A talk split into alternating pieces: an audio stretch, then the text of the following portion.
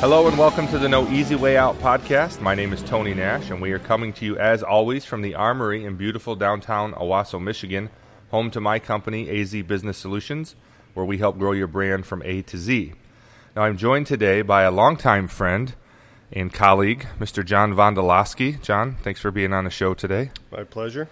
Now, I met John probably about, I'd say what, about 15 years ago or so.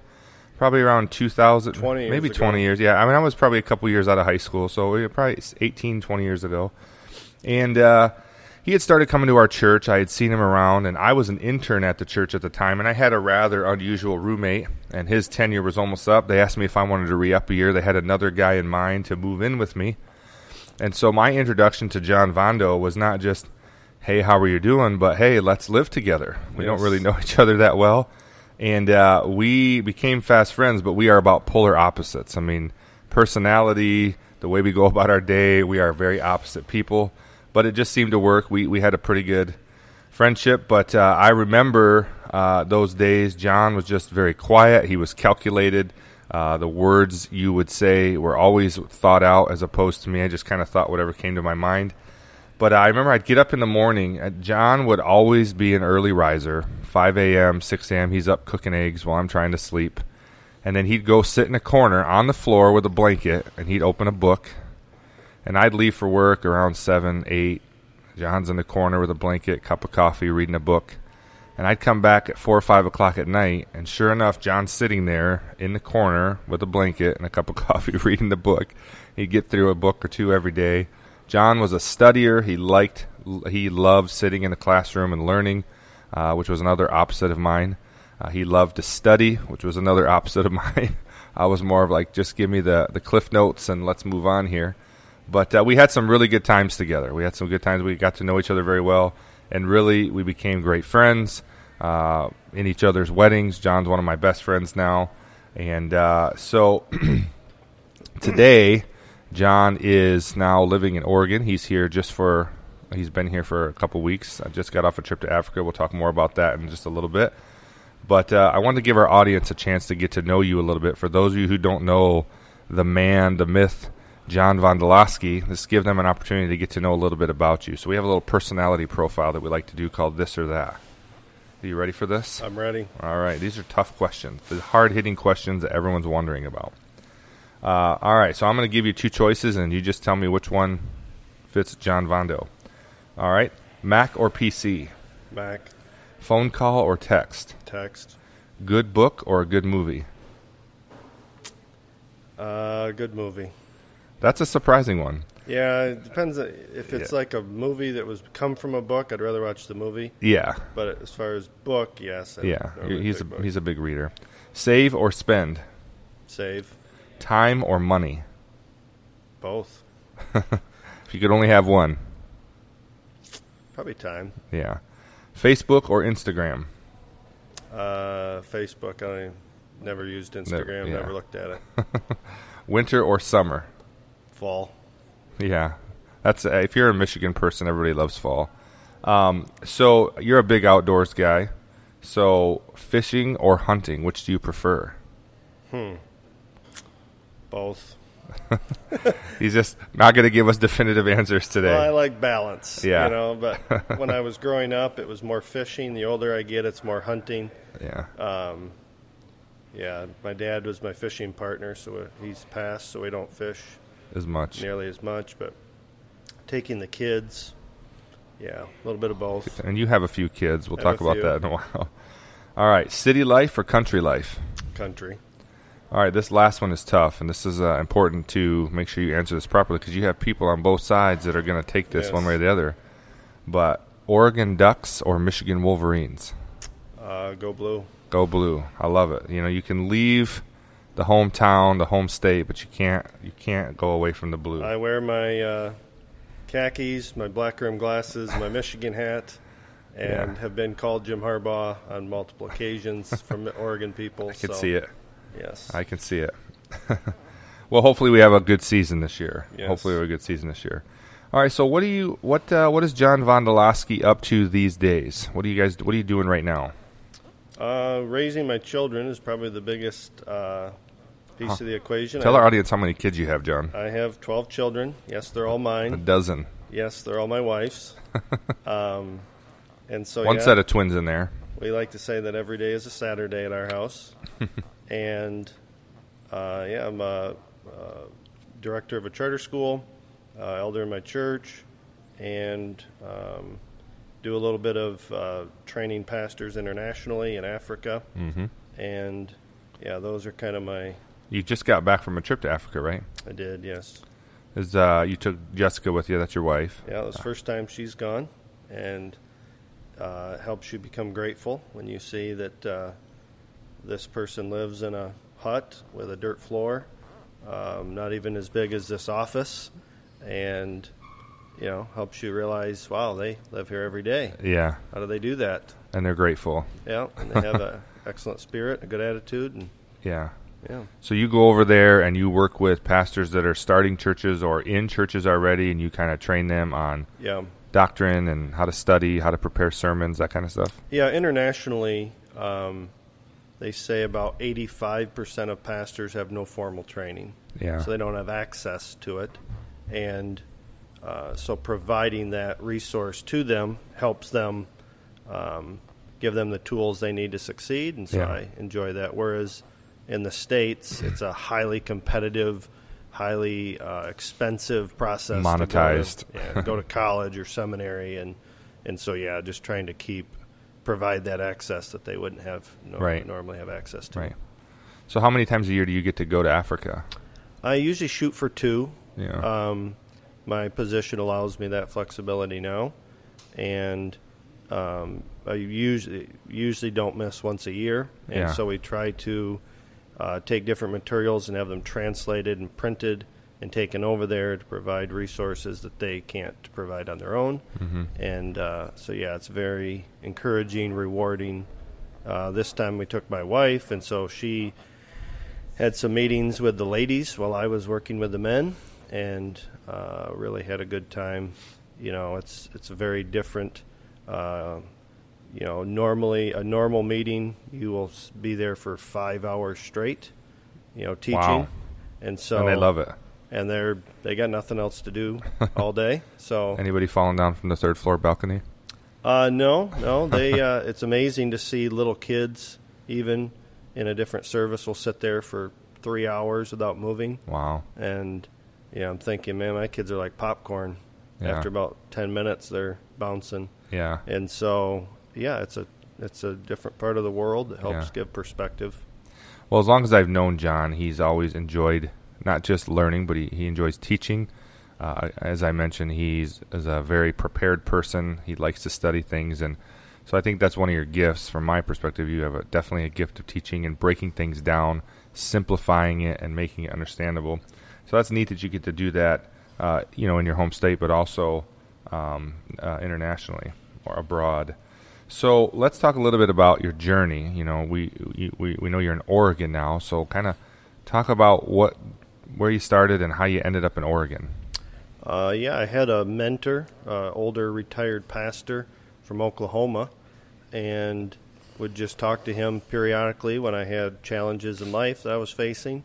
And uh, I had just resigned a position and had called him and was talking to him, and he said, "Hey, would you consider moving to Oregon?"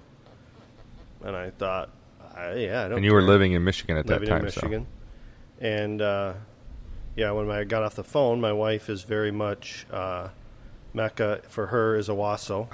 yes. Um, you know, Shiawassee County's close, but you know, if we could really be in Owosso, that would be within better. ten minutes of mom and dad. Yes, uh, next door would be preferred. um, and so I got off the phone, and she kind of picked up on half of the conversation, and she said, "Where does Pastor Keener live?" And I said, "Oklahoma," and she said, "Well, that's too far." And uh, Let me one up you. I said, "Well, actually, he was talking about Oregon," and she said, uh, "Well, I'll take Oklahoma." and uh, so that just kind of fell into place very quickly. In a matter of a few weeks, uh, we were moving to Oregon, uh, January first, two thousand five. how many kids did you have at that time? I don't remember. Tough to uh, tell. probably about three, I believe. Uh, Okay. I think our fourth was born November of two thousand five. So that move across the country wasn't quite as drastic as the next one, which we'll talk about in a second. But Yeah. you were born and raised here in Shiawassee County. Yep, Corunna. to Corunna High School, class of 90 1995. 95. Yep. Then you went to Central Michigan University, Yeah. Chippewas, and you actually played a little baseball there on the team for a Yeah. little while and studied finance. Yes. Finance, so Financial planning. financial planning, and then uh, later on recognized that you didn't want to do that. What made you realize that wasn't something you wanted to go into? It all kind of came to uh, a head. Um, there was a couple seminal points, kind of my junior year, um, where I was just unhappy, looking for happiness, and really just searching, and realizing that everything I did was uh, relatively successful, but it wasn't satisfying, Yeah. and I found it empty. Hunting, fishing, sports, you know, just a variety of things All the things you loved. and the more success I had, the less happy I was.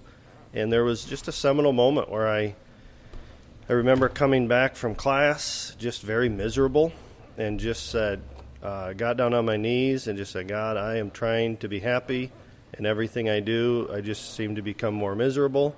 Yeah. And so, whatever you want me to do, that's what I'm going to do. And I don't know what you want me to do. I know you want me to read my Bible and go to church, so I'm going to start there. And so that really was the a significant turning point. and so I just my hobby became reading the Bible and going to church and being involved there. It's good hobby. and uh, then I heard about uh, churches that started in Corunna around that time, and that they had a Bible Institute. And I thought, man, that's exactly what I need. And so I started commuting back, kind of my junior senior year of college. And the more classes I took, the and you know fellowshipping with other men who were also studying. That's when I met you. Um, You're welcome. really, yes, thank you for that. really, just um, scratched the itch and really just had a, a joy um, that was unspeakable, full of glory, and uh, just really realized this is the direction. And so then, as I was approaching graduation, '99, the economy was run, running along marvelously, and so there was a lot of job opportunities. And so I was sifting through. I had three specific offers that were kind of all over the state of Michigan. And so I was trying to figure out which direction to go, but I was involved in a church in Mount Pleasant, and I was doing the Bible Institute in Corunna, and I was trying to geographically in my mind resolve that equation and was not able to, and just began to pray and seek God's face of what do you want me to do, and and so through that realized that I needed to pursue ministry, and um, ended up not taking any of the three jobs, and decided that interning at a local church in Corunna For free. for free would, A would little be the- college or institute Yeah. tuition. and uh, they might provide an apartment with a, you know, Stellar roommate. Yes. That was probably what sweetened the pot the that most. that was the fringe benefit that put it over the top. Yeah. and I understand. yes, so yeah, that launched me in that direction um, for the next several years. And, Yeah. yeah. And then you and I interned at the church together for a year, and uh, I had a good time with that. Most of the time, we, Yeah. had, we had to clean the church every week. Yeah, that was wasn't good time. that wasn't one of the fun parts of the internship. Neither one of us picked up that skill set. Yeah, we uh, remember one time one of our duties was mowing the lawn, Yeah. and uh, we had this old 1949 Ford tractor, yeah, and right on the front, on the top of the hood, there was a cap, which I thought was the gas cap. yeah. So John this? had asked me, he said, "I'm going to mow the lawn. Will you fill up the gas?" And so I went and Filled it up. 22 years old, I think 20, 21. I was probably actually younger, 20 years old, and I filled up the uh, pulled off the what was the radiator cap and filled it with gasoline. Not a good strategy. Yeah, that's not good in a combustible engine. And I uh, remember driving the tractor, smelling gas, and my mind was was spinning of where is this gas coming from? And then I looked at the hood and saw the cap. I thought about Tony, and I could what see, do I know about Tony? I could see out of the overflow out of the radiator, it was spewing out fluid, which I quickly deduced was gas. And so I just Immediately jumped abandoned off, ship. jumped off the tractor before it exploded, uh, which didn't happen. But I slowly came back, shut the key off, and then backed away to a safe distance. And yeah, that was a good time. That's just a snapshot of what our relationship was. it was like. interesting explaining that to Lloyd Miller and Sons Yeah. of how this happened. And yeah, uh, tractor repair. Like, what did you do yeah, again? yeah, that was a good time. Yeah. So yeah, I try to stay away from small engines even to this day, or large engines of any kind. So, so then we did that. You you know worked on stuff. You pastored a church uh, in northern Michigan for a little while, and uh, then you like you said you moved to Oregon. And so when you were there, you went there and you pastored a church. Mm-hmm. Um, but uh, you also were involved in starting a charter school. So t- tell our audience a little bit, and that's what we're really going to focus on today because your charter schools have done extremely well. You've actually been involved in two in the state of Oregon. So give our audience kind of how that came about and what you did there. So we were uh, homeschooling our children, and so we had I don't know at that point five, six, seven kids. Who can keep track? And my wife could keep track pretty well as um, she was getting overloaded with the work of uh, organizing it and planning it and implementing it every day. And of course, I was very sensitive to that. Sure, And very sure. in tune to her. And uh, That's your gift, also yes, sensitivity. and so she was needing more involvement from me. And so, of course, if I'm going to get involved in something, we've, we've got to really think through this. And I realized, hey, I could sit here and help my wife, but I could just start a school and have them help my wife, and that'd be a lot easier. um, and so I met some people from California who I heard about a charter school, had no idea what it was, and kind of talked to them about what they were doing and got some ideas and kind of simmered on that for about a year and then went back to visit the same people and and I was asking them about it. I thought, oh, when I see them, I want to ask them. And we were just sitting at lunch and at a conference, and I asked him specifically about the school they were part of, and he said, well, actually, that guy right there teaches at a school like that. It's a charter school that works with homeschool families. Yeah. And I said, okay. And so I started talking to him, and he said, well, actually, the lady who started this school moved to Oregon, and she helps people start charter schools. I can just give you her contact information, and you can look her up. So well, that sounds good.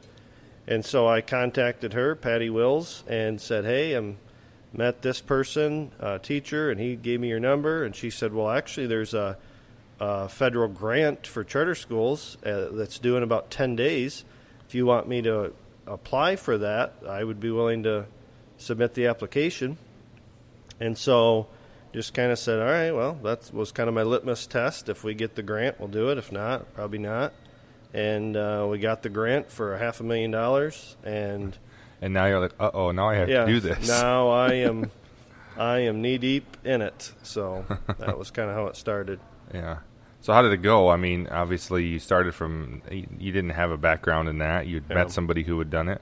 There had really never been anything like that in the state Yeah. uh, of Oregon. So how did it go? What was the reception like? So I had my brother had been a principal for a couple different schools and had experience in it, and so I was pastoring full time, and so I asked him if he'd be interested in coming out and doing this, and he agreed. And so we just kind of dove into it, and we had Patty helping us, kind of holding our hand a little bit or a lot, and um, you know I we set a goal of 200 kids. That was kind of our target. If we could be uh, viable and sustainable, if we had 200 kids, and it just exploded. Uh, the first year we finished with 350, and by the third year we were at 900, and Wow. now it's at a thousand. It's capped at a thousand, and just rolling along. And so it was just Yeah. never, never in a million years dreamed of. That wasn't our aspiration, Amazing. but it Yeah. just kind of Just kind of worked out. yeah, good product and good people, and Yeah. pretty soon. So then, so then you did that for a couple of years, pastored the church, and then kind of just felt led that it was time to come home. It could have been partially because you know the homing beacon was going off. The wife Yes. needed to feel off. attached, recharge, yeah. recharge with the family. So you came back home to Michigan for about three years, Yeah, three years. and uh, during that time, you know, kind of just were looking for things. Uh, had to do a couple of jobs that weren't so fun, just to kind of Yeah, scraping some floors. Yeah. You know, did some side hustles and did Yeah. some did some stuff and some substitute teaching and and then just realized that there was an, another opportunity in Oregon. So not once are we going to move our family literally across the country, Yeah. but let's do it again. Yeah. What was that like when you told your wife, "Hey, we're going back to the Oregon Trail"? Uh, that was interesting uh, stage of life. Um, when we left Oregon, I was kind of sensing that I needed to, but I had just bought a house, and so I was kind of very happy at a nice place, uh, plenty of land, kind right of on the side of a mountain. Yeah. Yeah, nice view of the river, and uh, had the school going well and the church, and so was just trying to you know live life. But um, several friends and people I talked to kind of planted some seeds, and and so I thought, well, you know, I guess whatever God wants me to do, that's what I'll do. And so I kind of thought, well, I got this house I just bought, and there's I can't carry that living in Michigan, and so he'd have to sell my house, and so I felt like I had a pretty good buffer there of safety, and um, so we talked about it. I agreed. Well, I'll just you know uh, maybe I'll sell my house, and if it sells, then you know that opens the door. Mm-hmm. And so I ne- didn't ever listed the house. I actually only talked to one person. I talked to my neighbor, which I only had two, and he was a 96 year old guy out chopping wood. And I would walk down and talk to him, and and so I just said, yeah, we're kind of thinking about maybe moving back to Michigan, and and we just had a brief conversation.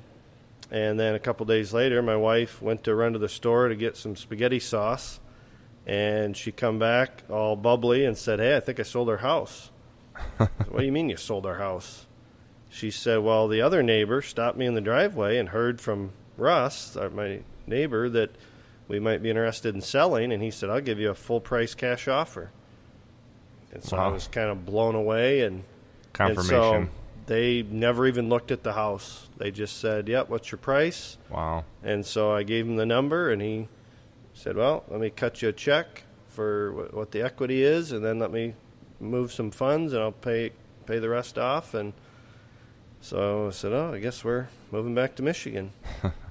and so yeah, that was kind of a transition, and kind of anticipated maybe getting more involved in missions, and you know, just kind of working through life and what we're going to do, and and working odd jobs to provide for my family. And so we had equity from the house, but bought a house. The housing market was kind of at the bottom here in Michigan, so Yeah. bought a a nice house with a couple acres for like thirty thousand dollars and remodeled it and and went through that and just was never able to find gainful employment that was Yeah. long term and really got to a place where financially I tried to avoid being financially strapped but was really to be honest just broke Well, with a dozen kids, that's not hard, that's not Yeah, uh, hard to do. yeah, I was uh, just doing side jobs and trying to pay. I didn't have a mortgage, didn't have a car payment, but just trying to survive. And so, in that financial position, it's it's real easy to hear God's voice telling you what to do. And Yeah. and so, in the midst of that, I had a school out in Oregon call me and said, "Hey, we visited the school you started in Medford. We would like you to start one of those here. Would you consider moving to Oregon?" And that was in And- Lowell. In Lowell, Oregon, Eugene area. and so, in my mind, I thought anywhere in the world but Oregon. I just, you know, no offense to the Ducks, but Yeah. just wasn't my thing. And and so, lo and behold, uh, we came to visit. My wife came to visit, and it became very evident that this is what we needed to do. So yeah. we moved out there, hit the ground running, and started another school. And and it wasn't long, and we had some more people interested. Wanted to open another campus, and so So you have two campuses now, and what's the enrollment like? Both schools combined. Uh, right now it's at 400. We went through some of what we might talk about today with hiring. I had a principal that kind of left the reservation Yeah. and took 400 kids with her, and so that was uh, Had to recover from that a little bit. life lesson. Yeah. And so yeah, just kind of fall Yeah. forward. Well, you know, so really, honest, I mean, you've had unprecedented success in this field in Oregon because no one had ever done it before. And I know there's probably a lot of things that went into, uh, I know there's a lot of things that went into getting it to where it is and, and learning the process and understanding how the grants work and understanding how to organize and what kind of a staff you're going to have and all that stuff. Um, but uh, what would you say are, you know, what, what was the, what been the key factor to it really doing so well? Uh, very clearly, it is just hiring the right people. Yeah. uh, that over and above anything else, um, you know, having a clear vision and mission is important, and having a, a need that you're um, filling is important. But really, the key to our school over others that have started since then is just hiring the right people. Yeah. Yeah. Yeah, I mean, I, I, I know, you know, I have a background in hotels, and when I went to New York, I moved to New York, the other side of the coast, the other, other coast, and um, had to run a hotel with no experience. Just Yeah. hey, you're going to run a hotel. Friday I left, and I was like one of the associate pastors at a you know mid-sized church, and then on Monday I'm the general manager of this big hotel, and so I decided to get on the phone. I called ten the top ten Comfort Inns, which was the brand I was managing. I called the top ten hotels ranked in my brand, and I came up with a list of questions and asked the the managers like, "Hey, wh- what did you do to become a platinum award winning you know top ten hotel?" And they all said a lot of different things, but one thing that was pretty consistent throughout all of them is they said, "You got to have the right people." Yeah. And so I committed my time. I had 21 employees when I started. I got rid of 13 of them, which meant I was cleaning a lot of rooms. I was checking a lot of people in, taking a lot of reservations, fixing maintenance. I mean, all kinds of stuff until I filled it. But I was committed that I'm going to get the right people. Yeah. And of course, the hotel just had unbelievable success. At one Mhm. point, we were the number one uh, Comfort Inn in New York State. And so I would also attribute that to uh, having the right people, Yeah. you know, and, and, and being extremely meticulous about getting those people. I mean, everybody I think would agree, yeah, you got to have good people, but there's a process. They don't just show up at your door. And if they do, if you don't have a good system in place, they're not going to work for you or work for you for very long Yeah. if they recognize that you don't have some sort of a system to attract other good talent because I also think one of the biggest ways to frustrate good employees is by keeping bad employees employed because your good people will start to lose motivation. Yeah. And so uh, I have, even in my business today, and I know some of you do, committed myself to always surrounding myself with good, solid people. And there's a lot that goes into that. But I want to talk a little bit about, you know, I think, like I said, everyone would agree that having good people um, is a good thing.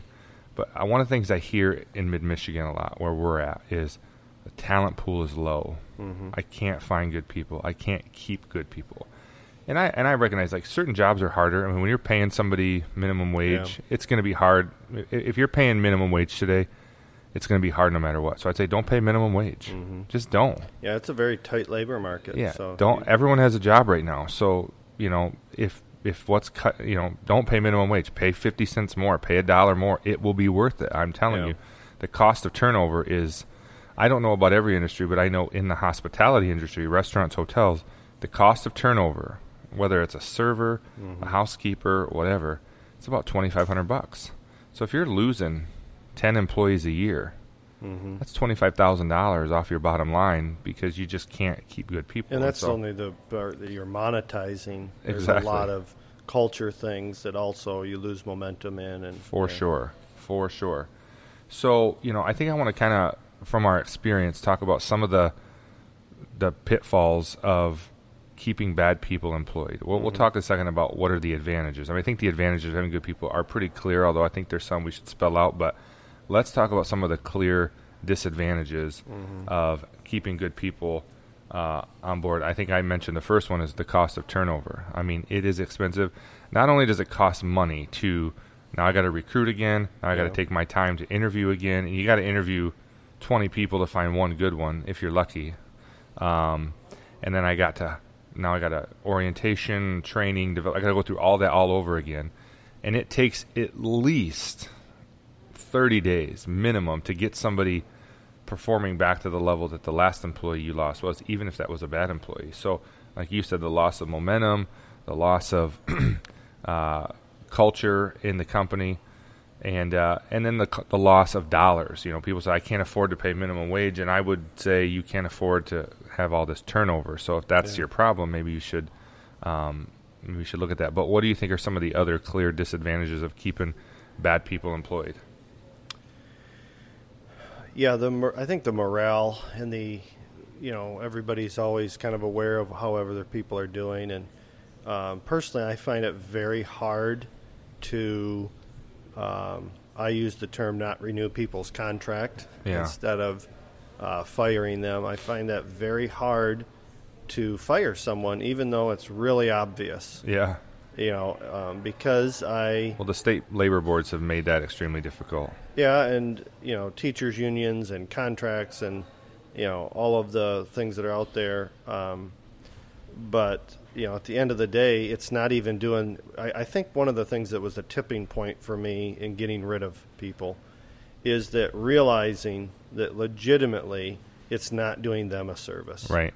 especially if they're not in the right job Yeah.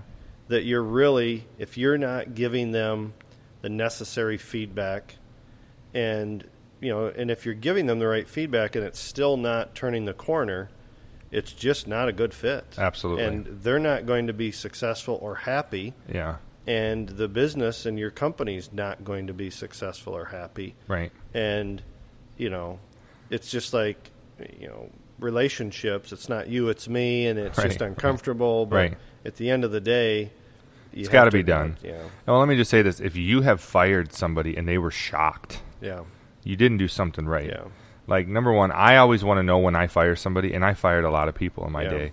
I want to know that I gave them every opportunity to win. and, And see so that's, that was another you know just a personal um, struggle I had because I avoid where we're different is I avoid conflict by nature Yeah, and so I didn't like to do uh, evaluations. Yeah. I just like you know very prideful. Why don't you just do the job right? And kind of What's wrong with high expectations and and then when they didn't perform, and then my frustration level Mm-hmm. rises, and and so it, it fed into not wanting to terminate someone because I knew the process. I hadn't Yeah. done what I needed Yeah. to do.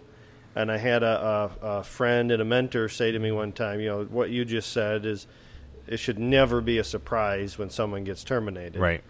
And I was talking about a different employee that I wanted to get rid of, and I knew it would be a surprise, and it was my fault. And so it that forced me into evaluations Yeah. and making them really effective and helpful.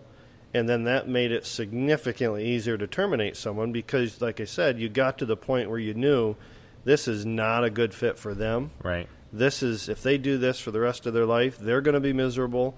The Yeah. people around them are going to be miserable. And so we just need to agree that this isn't a good fit. And, and then I could, with good faith, try to say, hey, I'll give you a good recommendation for Yeah. a different type of position. And it's not personal, even though it feels very personal." It feels personal. Yeah. Yeah, I mean, you'd love to think that every time you do it, everyone's going to leave happy, but it, Yeah. you know, a lot of times people are hurt feelings, and yeah, It's absolutely. rejection.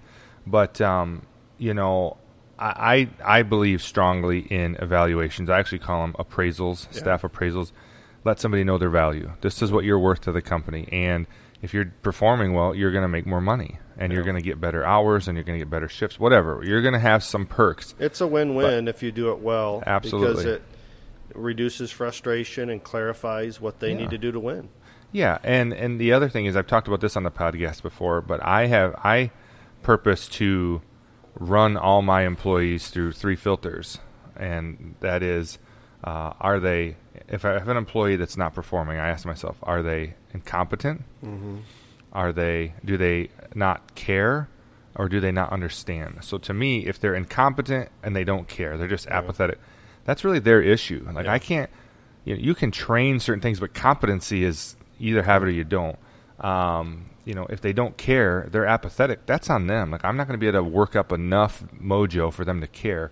But if they don't understand, if I haven't been clear in my expectations, their job description, what I need them to be doing, if I haven't showed them what winning looks like, then that's on me. Yeah. So if I have an employee that cares about me and my organization, Well, and really, and that they're competent, that those are those are Yeah. winning qualities. That's someone worth committing to. And really, if your recruiting process is effective, you should have vetted that it's really my fault Sure. if I brought in somebody who's incompetent. Absolutely. If I didn't vet that, Absolutely. you know, maintenance is always easier than repair. Mm-hmm. I always think to myself, it's easier to put clean water into the pool than put dirty water in and then try to clean the thing. Yeah. And so if you start with a good, um, the right person, then Absolutely. And what I have recognized because I am so thorough with my my recruiting process and my selection process that 9 times out of 10 if someone's not performing it's because they don't understand. yeah, Cuz I'm not bringing incompetent apathetic people Right. into my culture and into my environment.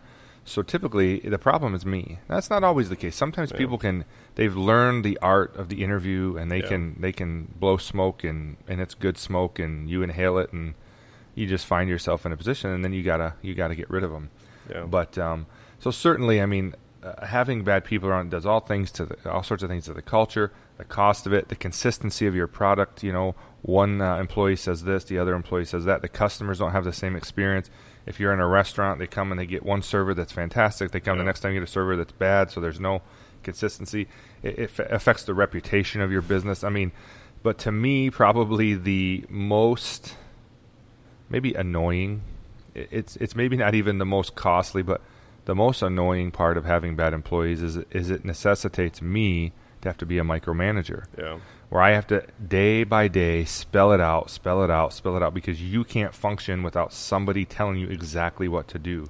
And I always tell my employees, if I have to micromanage you, you're going to be gone because I'm not a micromanager, Yeah. nor do I want to. It's more work than it needs to be. Yeah. I like to spend a lot of time on the front, finding good people, training them, developing them, and then say, all right, you got the tools, now go. Go Yeah. do it.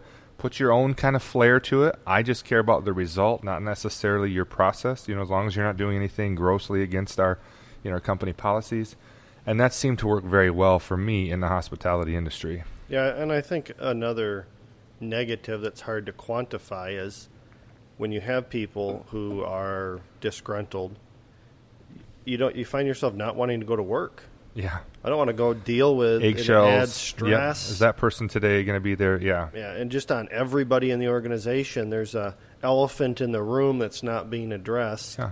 and everybody's walking on eggshells around them to try to enjoy the day and be productive, and this one person is just continuously killing the vibe. Yeah. absolutely. Yeah, no question about it. And then it's amazing once you remove that person, Yeah, the amazing difference just in the the atmosphere and yeah. everything. Yeah. So, and I think your good employees appreciate it when they see you take the leadership. I think that's why you lose good employees. Right. Is they realize you're not dealing with this. Exactly. I don't want to come to work every day and have to deal with the obvious. for someone who doesn't even care. Yeah. Yeah.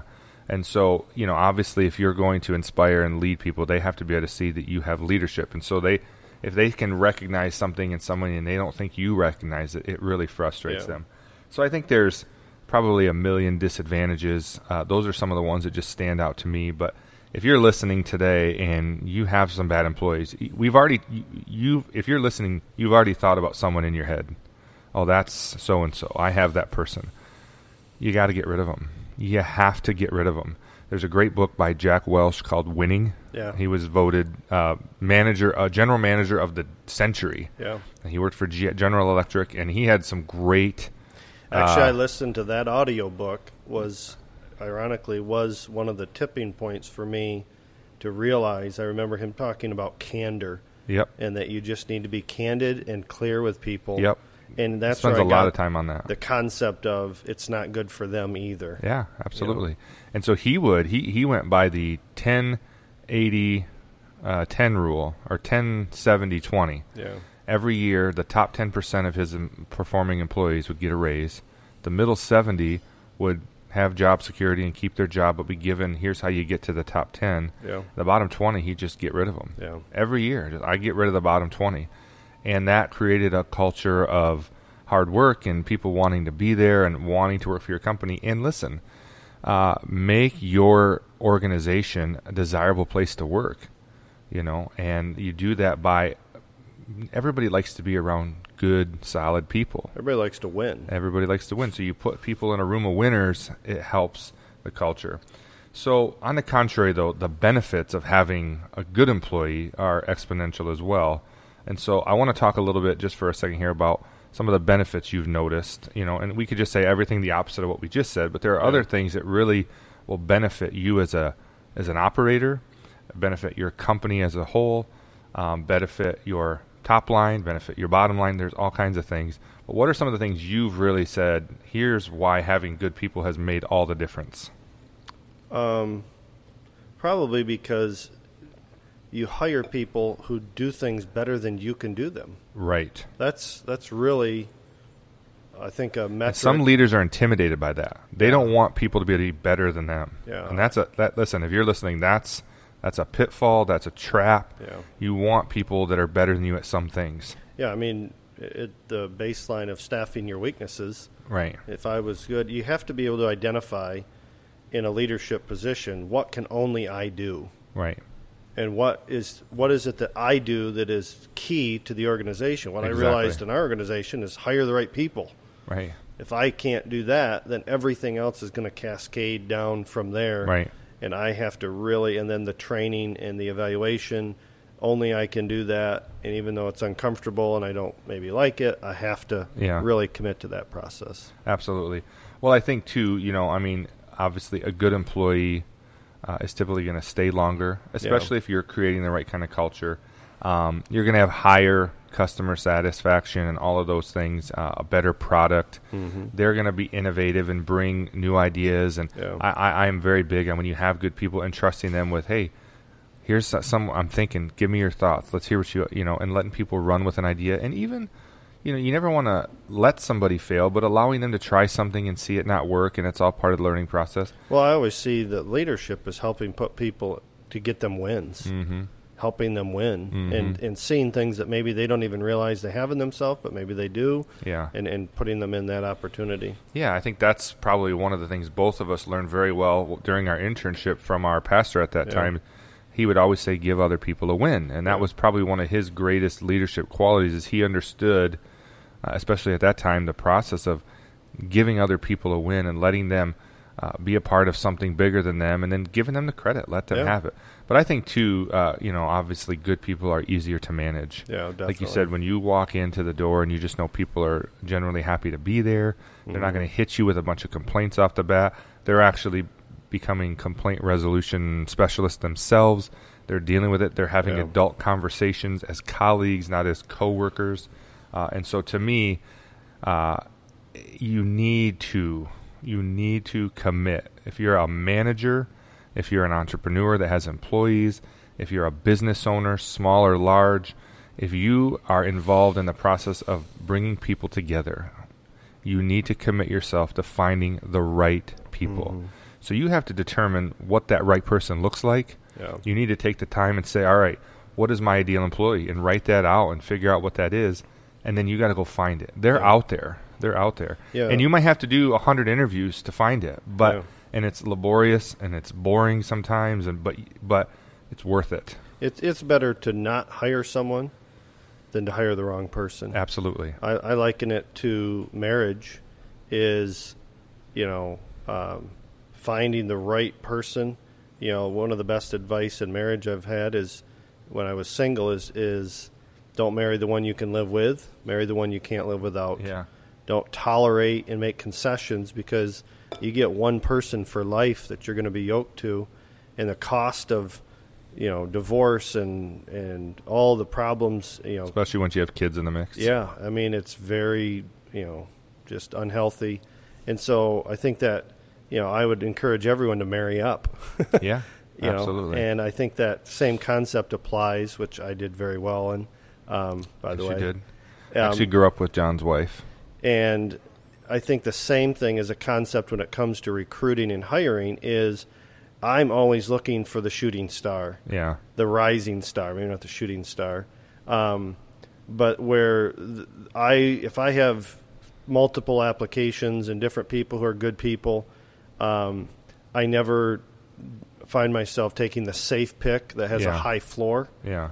I would much rather hire people who could take my job someday Yeah. and who have potential. If you think of it like a general manager in sports, they're not looking to get somebody who what their past performance is their ceiling. Right. They they want to find the riser yeah. who is going to peak and that they get to enjoy their prime years. Um, and so I always look for somebody that I think, you know, this person could take my job someday, and I'm okay with that. Yeah. And you know, always to be looking for the the um, just that has that skill set. And I, I think that's a huge piece to recruiting. For for sure, and I think that people get hung up on the process. Yeah. You know, I, I've had days where I've literally done 18 interviews in a day or 20 interviews in Yeah. a day. I actually just was impl- uh, contracted to go hire uh, for a restaurant in Syracuse, New York, and I had three days. And in that three days, I set up 110 interviews hmm in three days. I would highly recommend don't do that Yeah. right. because by day two, by the end of day one, I'm like just trying to go through the motions and Yeah. and I'm not you know hearing. But we'll talk about the, Yeah. the recruiting process in a second. But I want to I want to first or, yeah we're gonna talk about the recruiting process right now. Actually, I want to talk about like what kind of process you use to actually find good people. One of the things I hear from my clients all the time is where do I find good people? And I think it's different across different industries or the pay grade that you're looking for, if you're looking for upper level employees, if you're looking for salaried employees versus hourly employees. But what kind of uh, systems have you used to recruit and find find people? Um, well, one, just to avoid what you talked about the three days and 100 people, because that usually five minutes into an interview, I know that I'm not going to hire this person. Exactly. So we use a staffing agency who does the initial recruiting, and they do a first interview. We call the smell test, Mm-hmm. and they know what I'm looking for and what I like, and and so they filter ninety percent. Yeah. And sometimes I'll even say to them, they'll well, I'll do have an interview, and I'll call them and say, why why am I inter-? Not to be obnoxious or arrogant, but why am I interviewing this person? Right. You you know Right. don't for the sake of wanting to give me some candidates give me bad candidates that you know i'm not going to hire Right. that's why i'm paying you to do this and so when they filter and they and they'll say oh, they'll ask some questions clarifying okay what are you looking for in this and you know i one of the the litmus tests that i use as far as teachers is would you want them teaching your children Right. would you be enthused if you found out this was your teacher would you want to come to this school Right. and if you wouldn't, then I'm not hiring them. And Right. so that's what I use for myself. What I want this person teaching my kids? Yeah. And because I have 12 in almost every grade, they probably are going to. Right. And that's a good just litmus test Yeah. of yes, I would love for my kid to, to learn from this person, or no, I wouldn't. Yeah, absolutely. I think that um, there are a number of you know you said you use a staffing agency. Um, there are a number of places you can put your job applications out, or your your uh, not your job application, Yeah. but your um, job posting. And you know, I would say obviously again, it depends on what kind of position. Mm-hmm. If you're looking for an hourly employee in a restaurant, hotel, you know, uh, retail store, something like that, uh, actually, I found that Facebook works Mhm. really well for that if you put the right ad Yeah, out. Yeah Don't you, just- you have to attract the right people. absolutely. You have to know what they're going to be looking for. And so we pay more than any other school yeah, starting. We offer opportunity for advancement I always, because I want somebody who's on Yep. who is who is drawn to the opportunity for advancement yeah, and you know benefits of time off and and addressing. So our class sizes are twelve yeah, when many teachers are dealing with class sizes of 30 and 40 kids and they're frazzled and can't do their job. Yeah. Ours are 12. yeah. And so we put that on recruiting materials. Hey, this is the dream job. Well, and, and yeah, and I think if you're out there, it might be worth the investment of hiring someone to pre-screen. I know after my debacle of 75 and three days in Yeah. Syracuse, we actually talked the company into uh, employing an organization called Snagajob. Mm-hmm. That basically they have a profile, someone that's like, and it's lengthy. It takes them about 15 minutes Yeah. to fill this out online, and then it sends us back highly recommended, Yeah. recommended, not recommended. You know, and if they don't fill out the entire application, we don't get it. And there's Yeah. some people they can't sit there for 15, 20 Yeah. minutes and fill something out. So I would say, if you can, aff- I, I don't even say if you can afford. I'd say invest in some sort of a pre-screening process. Well, Um, especially if you're a small business and you're only hiring one or two people, Right. they are going to have very much uh, influence on the success of your business. Yeah. That's probably the most important decision you'll make in your business. Right. Absolutely. And so it is worth any investment like you're talking about highly recommend recommend i wouldn't even take the recommend Absolutely. That's i want we the did. cream We took the highly highly, that's all we recommended. took. Yep, Yeah. absolutely. And, if you've ever sat down and looked through a stack of applications, Yeah. maybe you're saying, "I can't afford to," and I'm I, maybe you say, "I'm good at hiring," so you want to go through the applications yourself. So then you need to have a process of how do you weed those out? Yeah, because definitely. some of them are pretty obvious. This person's not going to work Well, here. in teaching, most almost every, if not every, teacher has a master's degree in teaching, yeah. and yeah. so that qualification isn't what differentiates. And so I have just a handful of things that I'm looking for. sure. Uh, three that I always, I always include a team because it's so important of getting other perspectives. Because sometimes, like you said, you can kind of make try to make somebody fit, but somebody else on the team says absolutely not. I noticed this, this, this, and this. Mm-hmm. right. And so I think that's helpful. And then I always instruct the team. Um, we want three traits. We're looking: Are they hungry? Mm-hmm. Do they really want this job? Mm-hmm. And so we end up hiring a lot of newer teachers with less experience. Yeah. But number two, are they humble? Yeah. Because a prideful, arrogant, I always say, I'm the only one that is, you know, gets to have that uh, skill set. And Yeah. it, you know, and if you have humble people, Yeah. it's not all about them. Yeah. It just makes the camaraderie so For much sure. easier. And then the third thing is, are they smart? Yeah. I like 4.0 people. Yeah. I'm not a 4.0 person, right. but I like people who are smart. Well, particularly as teachers. Yes, and that they know the subject that they're teaching, and they, to me, that demonstrates that they know how attention to detail and effort and working hard. They know what that is. Right. And it's not to say I won't hire. That's not the only test, but I always look for that line item on the. And if they don't put their GPA, I will ask them Yeah. Because Yeah. I know what a B looks like and how to get a B, Yeah. and that's not the level of effort I'm looking for in a company. right. So Well, like I said, I mean, to our audience, uh, certainly, you know, uh, John's vol- involved in charter school, so he's looking for people that are going to educate, Right. And so that's Yeah. a that's a, a level Yeah, of sure. employer employee employee that you need, um, and you know, I think a lot of these things that you're saying would apply to anyone that's hiring high level employees. Um, but I also want to address those of you that are looking Yeah. for the hourly employee, because honestly, that can be even more challenging yeah, because number one, you're going to get a lot more applicants. yeah. You know, there's not as many people that have a master's degree as there are that people are looking to work at Taco Bell or you know the Quality Inn or whatever. You know, I would still say if they're hungry, Absolutely. that's a good sign.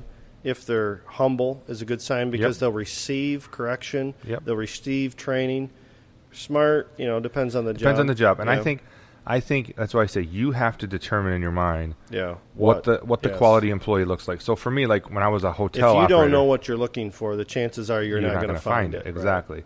So when I was a, a hotelier, you know, when I was looking for in a housekeeper was 100% different than what I was looking Yeah. for in a front desk agent. Yes, definitely. You know, so one you need was, to know the profile. We've ah. actually talked about this. Absolutely. As I've refined my practices, is I I use the paradigm of relational and responsible. Yeah. and you use the paradigm of task oriented versus service oriented, which Yep. is the same thing. Yep. You have to know this position is a task job. Right. And if I hire a relational person for this job, they're going to hate it. Exactly. And, you know, and there are jobs that are task. If you're in the business office crunching numbers, you Yeah. need to be task oriented. Yeah. If you're keeping track of receipts, but if you're going to be the face of the organization, dealing with parents and dealing with students, you've got to have a good balance of those. Absolutely. And so I'm looking for someone. So my interview questions are trying to find do they have this balance? Right. And Right. so if you can find, if you know what you're looking for, Right. what the position is going to require to be successful, Right. then you recruit for that specific skill set. Right. So I, I want to move into the selection. We talked a little about recruiting, but now the selection mm-hmm. process. So so on on that uh, no, I would say you know don't go into an interview with somebody without a, a written job description uh, in your hand. And not that you have to give that to them. You might, but if you have the job description, you sh- you should have written it or at least revised it enough to where it's your job description because it's your expectation. Well, I would And even then- say even your posting for the position Yes, should be appealing to a certain type of person because Absolutely. you know what that is. Hundred percent, a hundred percent. And you know, we talked about the five stages of development. The first stage every employee goes through is the forming stage, where they're forming opinions. That happens from the moment they see your ad. Yeah, they're forming opinions about you. But I think go into the interview knowing what the job looks like. So, Mm-hmm. like for me, when I was hiring housekeepers, I had an idea of I need someone that likes working Yeah. manual labor, that they're yeah. task oriented. They maybe have a little OCD tendencies. Yeah. They're going to be attention to detail. But with a with a front desk agent, I was actually looking usually for people who didn't necessarily have hotel experience because. I knew I was going to want something a little different, and people that were full of personality. Yeah. And so I can teach a computer, I can't teach personality, and so Yeah. I'm looking for someone. So all my questions were tailored around pulling out their personality, Mm-hmm. seeing if they can relax and joke a little bit.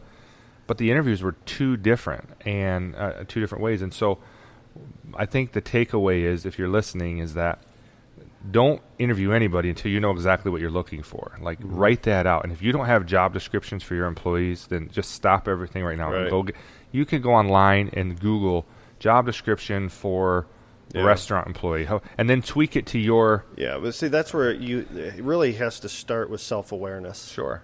because you have to know what you do well, what your weaknesses are, and to staff your weaknesses. If you don't know what those are, you know, if you think you bat a thousand at every aspect of the job, then you don't need anybody.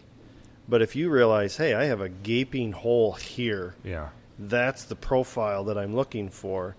You know, and so one of the best questions that I ask, and it's really, if they don't answer this question in a in a acceptable manner, they're not going to get the job. Right. And my question that I always, you know, lead with, or maybe two, three questions in, is, when are you at your best? Yeah. And most people, it amazes me, have never thought about that. Yeah.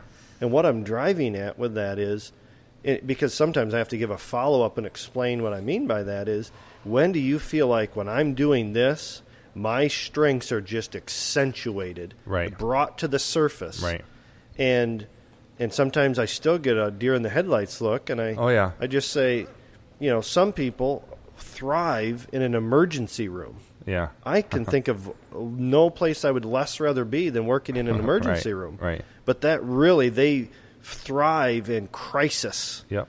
and they keep their head. They're t- you know they know how to follow protocol, and so I think it's very helpful for them if they can quantify and paint a picture unrelated to even what we're doing here. When are you at your best? Right. and then I think of what the job is, and is does that um, fit that? Yeah. And then my follow up question is always, when are you at your worst? Yeah. Do they have any self awareness to know? Yeah. Because if I know when they're at their worst is a primary job function of this position, Yeah. this is not going to work. Right. Um, Well, I do something similar in that I always ask, "What is your greatest strength?" Yeah. And I don't say it as an employee. Like, Yeah. just tell me what's your greatest strength. What is your, you know, and it might not be. I said it might not be related to this job. Yeah. That's fine. Just tell me what's your greatest strength.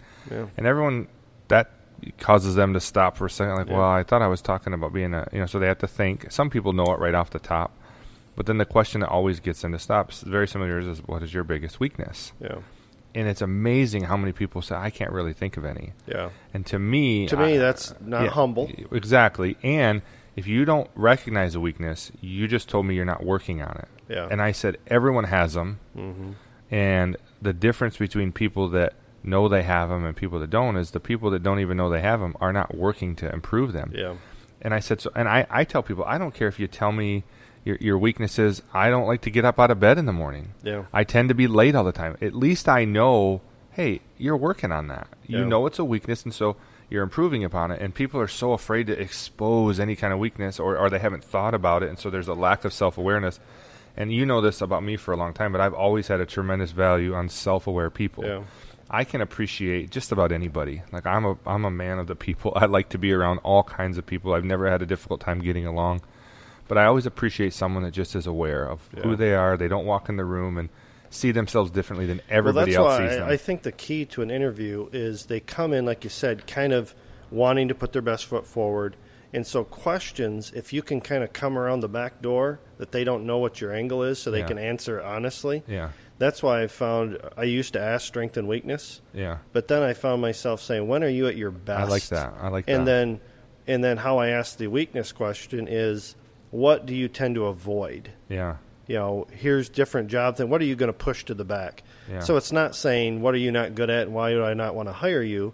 It's just saying, hey, and how I try to uh, calm them is to say, listen, my job is to put you in most of the situations that you're going to be successful at, yeah, and if possible, to avoid these. yeah, Granted, we're all going to have jobs we don't want to do, but I'm trying to avoid, and so I'm appealing to, hey, do you want to work a job where you don't have to do things you're not good at? Yeah.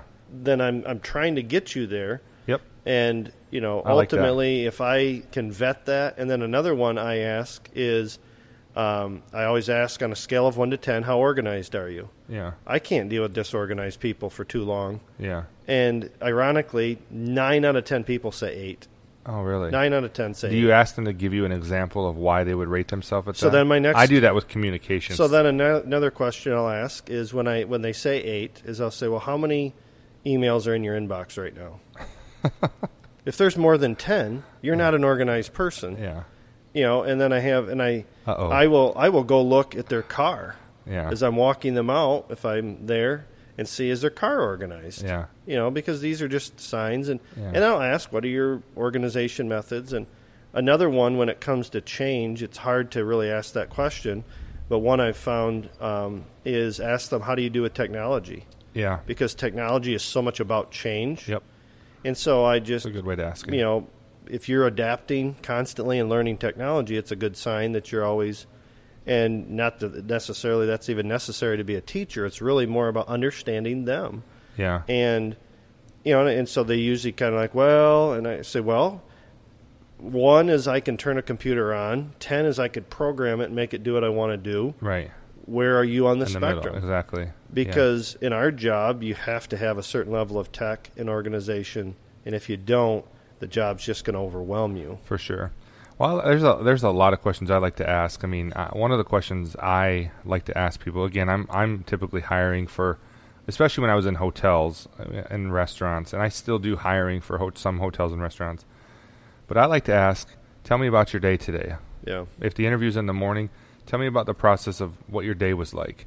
To hear them explain, oh, I just got up 15 minutes ago, because I know for me, and I consider myself a quality employee. I've done well anywhere I've ever gone and worked.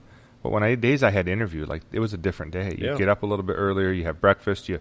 So I kind of want to know what they're were they anticipating this, or they Yeah. just kind of roll out. If they're not taking the interview serious, they're probably Yeah. not going to take the they're job seriously. hungry they're hungry Yeah, and you know, there's certainly questions. You know, you need to look at your uh, your state's labor board, and there's questions you have to Yeah. avoid. Just make sure you don't Yeah. ask certain questions. yeah, in oregon Um, you can't ask any you can't do any kind of personality test Yeah. in the interview Oh, yeah. process Yeah, in Michigan, you're not even allowed to ask, like, do you have a reliable transportation? yeah It's crazy. There's a bunch of them. There's actually on the Michigan Department of Labor.gov or whatever. There's a list of like hundred questions you can't ask. So I would say check those things out, especially in the world we're yeah living i in today. I have a working file of questions yeah, and I always ask like two or three of these three questions, but then I just have like a, a list of good questions depending on what their answer is, and there's a particular trait that I'm trying to Yep. bring out. I every interview is different because I'm when they give me a specific You dig. answer, I want to dig there a little bit same, more. Same. Yeah. I would say always take a list of interview questions with you. I always take questions with me. Yeah, Very rarely do I even use because I know what I'm going to ask. But Yeah. if I run into like, a, well, this doesn't go anywhere, I want to have some backup questions. Sometimes Yeah. you might forget. What? Oh, that's a good question I need to ask. But then don't stick to the script. If someone says something that yeah, dig there and Yeah. get deeper and make them explain themselves. You know, I ask the question about, especially for a front desk agent or a server, I say, tell me your communication skills on a scale of one to ten. Yeah, And then when they rank me, say, okay, well, give me an example of why you would say you're a, an eight or a nine. yeah, Okay, and I'll give me, and I, I like to do scenario based questions. I don't ever ask open ended questions or closed ended questions. I mean, yeah. but I'll say, Definitely. except for the rate on a scale of one to ten, you know, that's a kind of a closed ended. It's a number, but um, I like to give scenarios. Like, okay, give me of a scenario of when you executed really good communication to bring about a result with a customer or a guest. So, you know, be prepared. I think there's a couple of errors that people do when doing, especially a lot of interviews. And I've seen a lot of people because I've sat in with other managers doing interviews, and uh, everyone, you got to be relaxed and Yeah. natural, and so you can't be more nervous than the candidate. But there's two errors that people typically will fall into, and I call them the similarity error and the contrast error. The simila- similarity error is where everyone, a guy or a girl that compares every employee to themselves. Yeah. Are they just like me? And try to find people like them. And I would say find people that aren't like you. Staff in your weaknesses. Staff your weaknesses. It's, it's basic, but a lot of people say, "Oh, I can relate with that. I can Yeah. understand it," and so they do that. That's an error. If you're out there listening, like Figure out what am I not as good at, and find people that will help fill those gaps. The other one is the contrast error. This happens particularly when you've interviewed a lot of people in a short amount of time.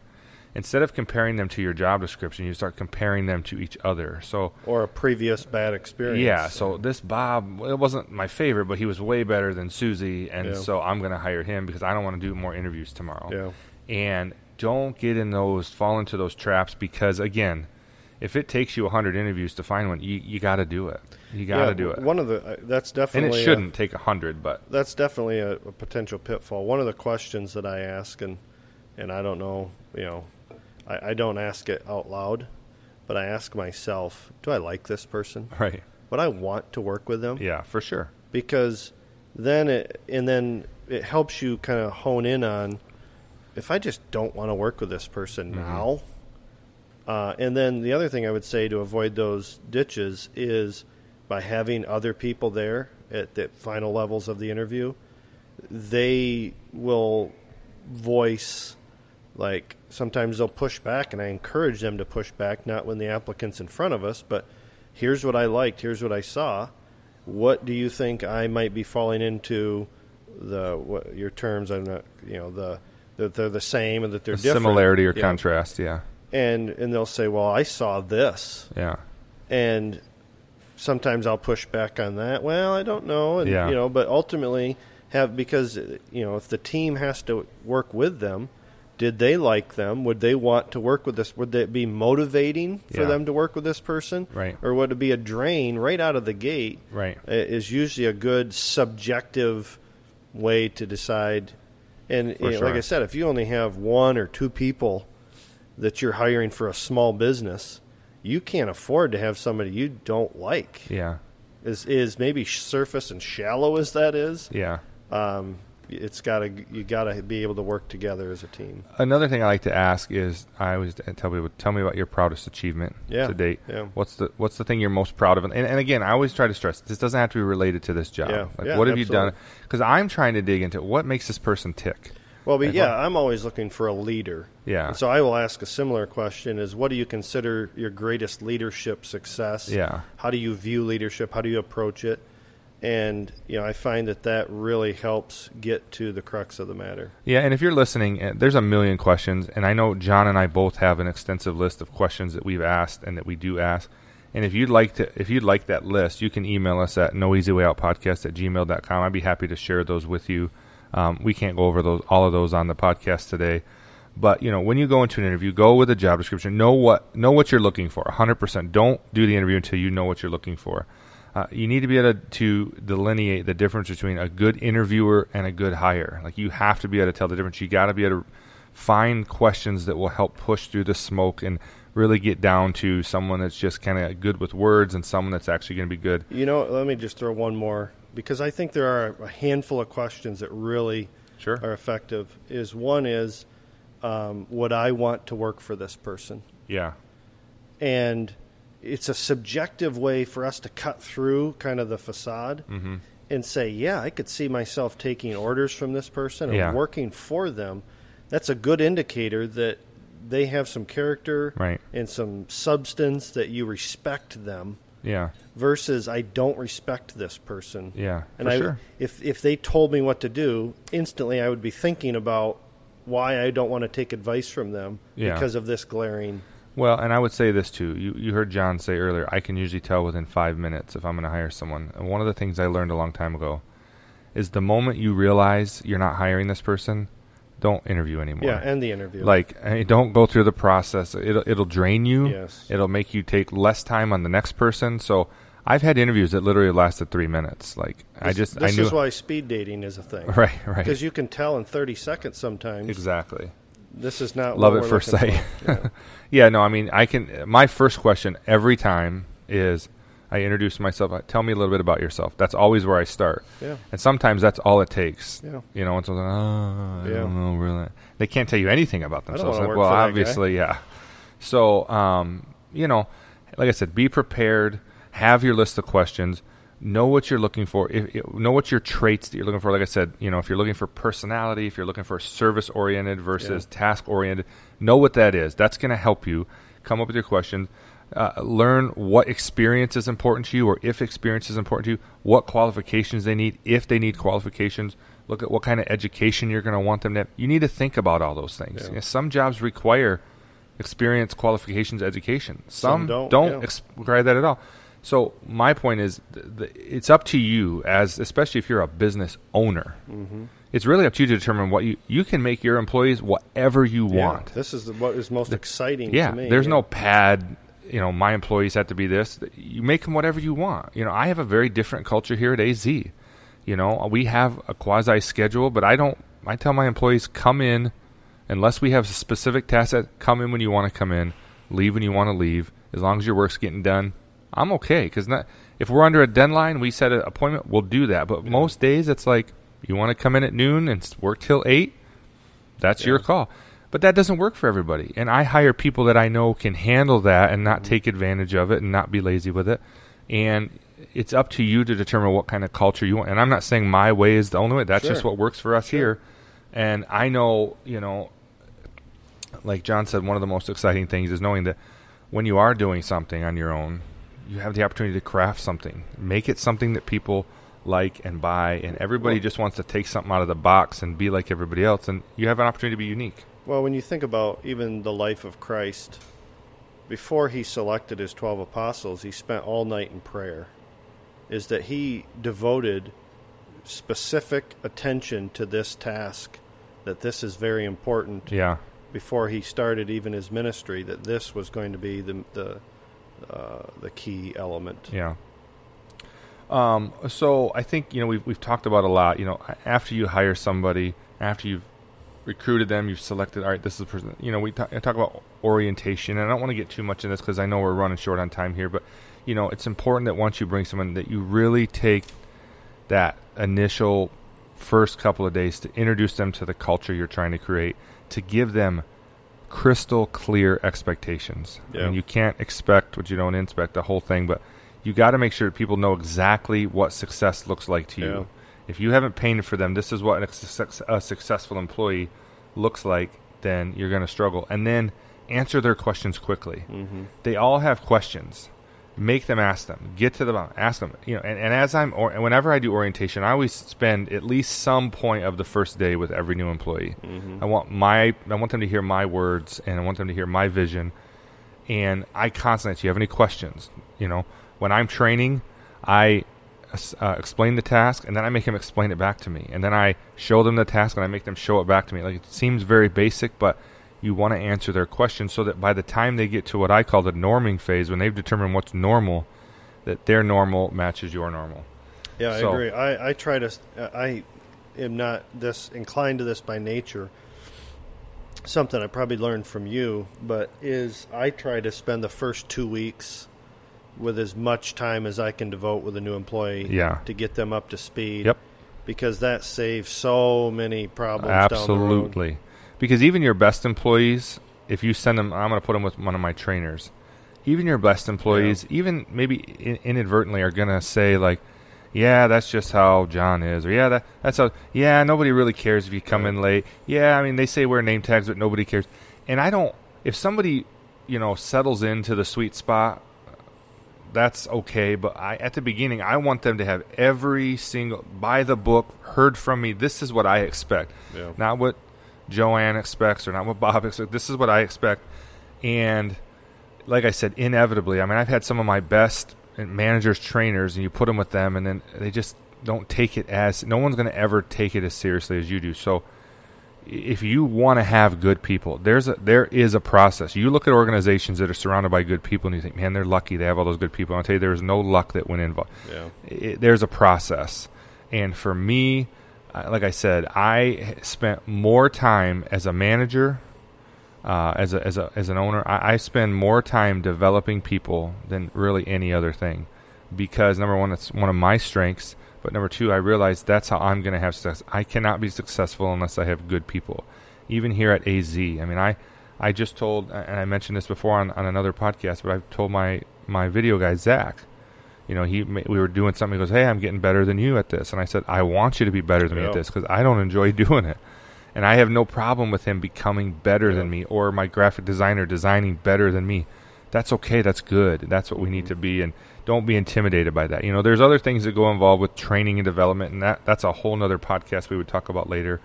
But I think the takeaway today is number one, commit to have good people.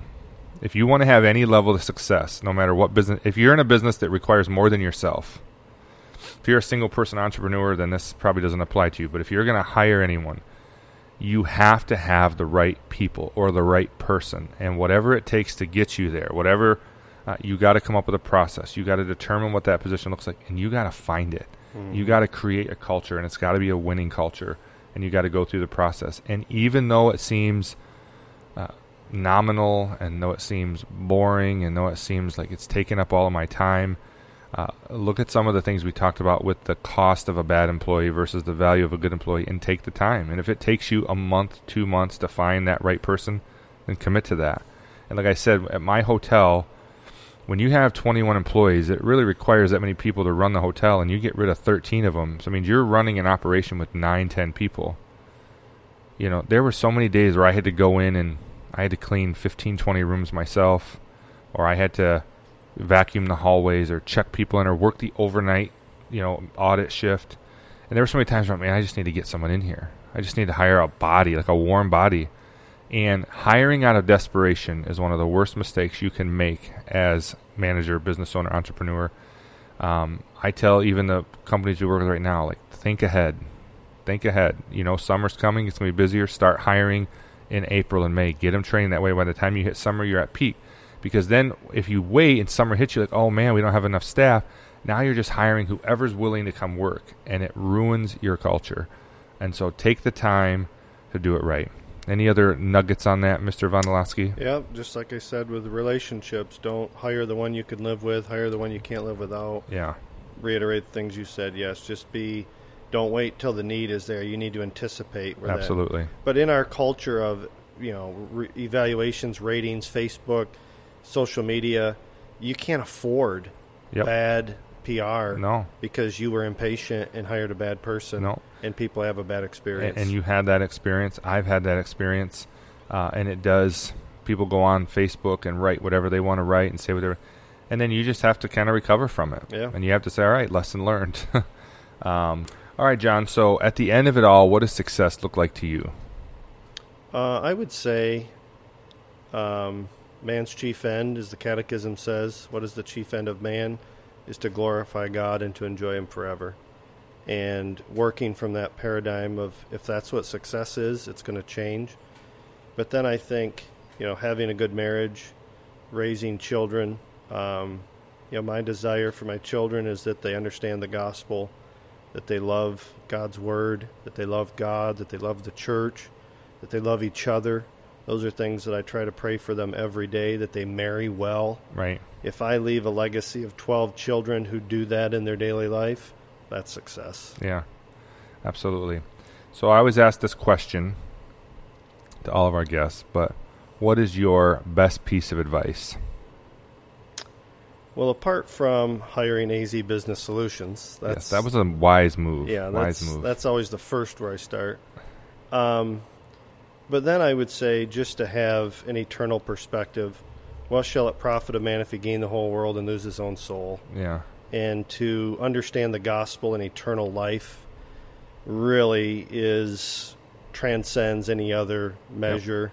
Nothing else matters. Understanding the gospel that Christ died for my sins, that my sin is counted to him, that by faith his obedience can be counted to me by faith, that I can please God not on my own effort, but through what Jesus Christ has done. Uh, if you have that, I call it the buttonhole principle. If you get that first buttonhole lined up, everything else will be fine. Yep. If that buttonhole is in the wrong hole, everything else in your life um, just kind of goes downhill after that. Yep.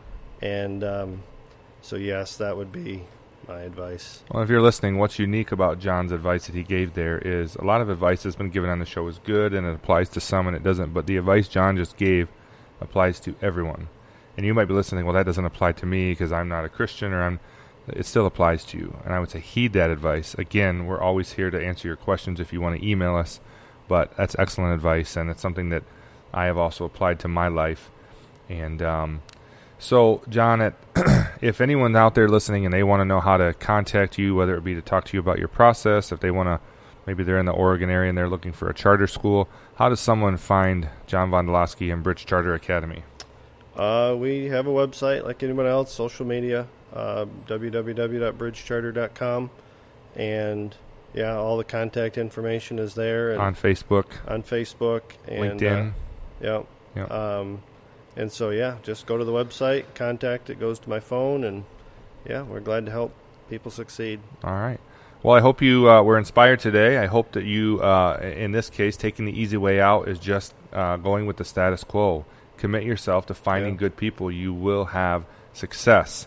And so, John, thank you for being on the show today. My We had a great long talk here, and we could talk for longer, but we appreciate having you. I'm sure we'll talk a little more after the podcast. As my mother always said, you can't and never could until you tried. So go out there and try something great today, and don't take the easy way out, my friends. We'll see you next time.